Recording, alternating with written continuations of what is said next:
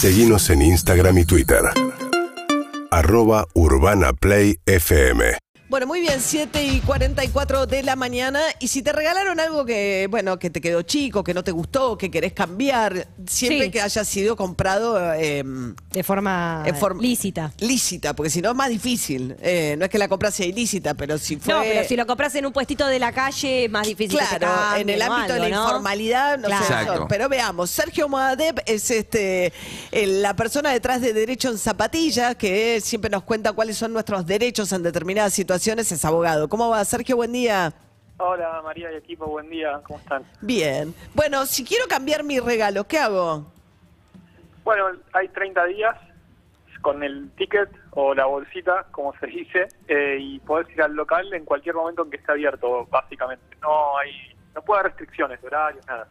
No puedo haber restricciones de horario. Esto es importante porque lo que hacen muchas veces ponen, eh, te vas el sábado y te dicen, no, fines de semana no, los cambios se hacen de lunes a viernes. Me ha pasado.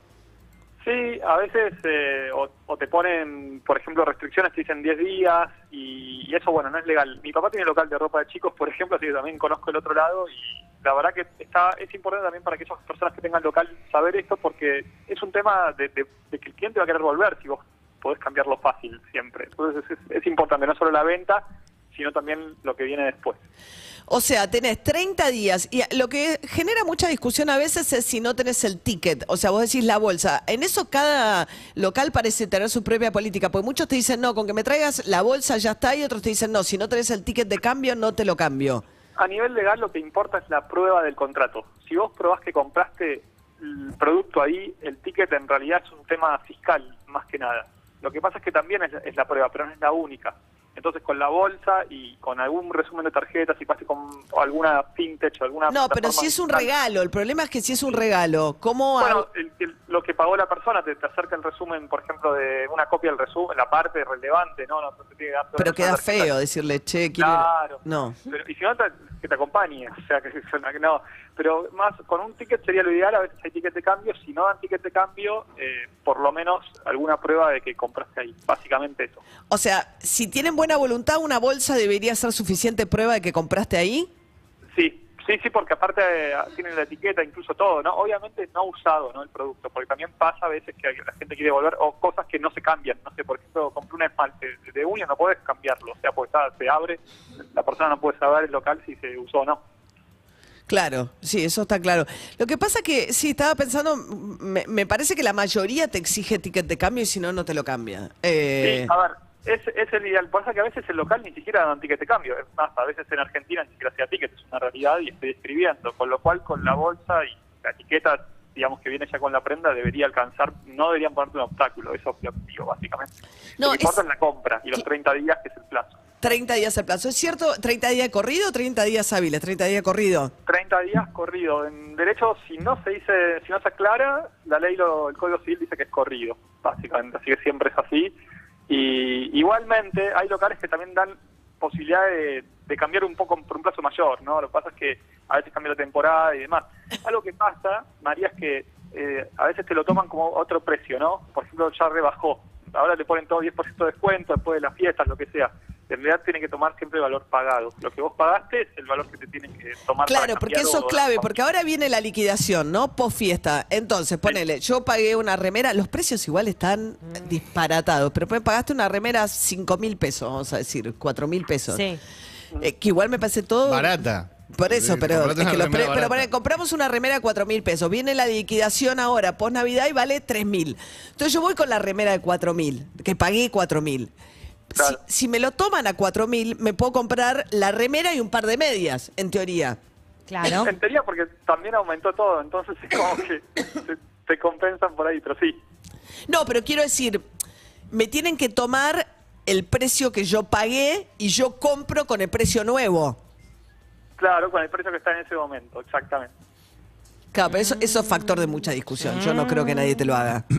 En realidad vos lo que tenés es un monto, vos lo, lo que tenés- no es un producto, vos tenés un monto.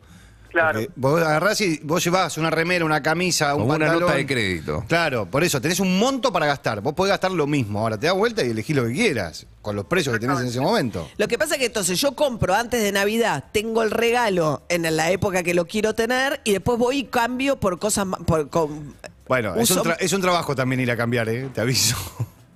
Ok. No, en, en realidad lo que pasa ahí con los cambios es que es como, para mí, bien dijeron, es un tema de interpretación, pero se tomaría el monto, o sea, se tomaría el, el mismo, pro- o sea, el producto, en realidad, si, si lo cambias por el mismo producto, si no es el monto. Si vos lo devolvés, ya porque tiene alguna falla o, o en garantía un producto, ahí sí en realidad deberían cambiártelo por algo similar sin tomar ni- ningún monto, nada, porque eh, la culpa es del local, más que nada. No, eso los 30 sí.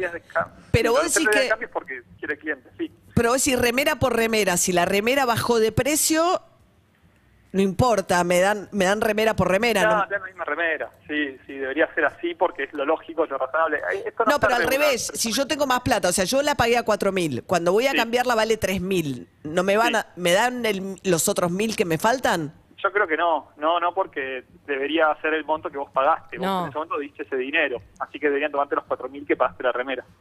Y no te dan 3.000 la No, remera más llévate mil, caramelo. más mil más para gastar.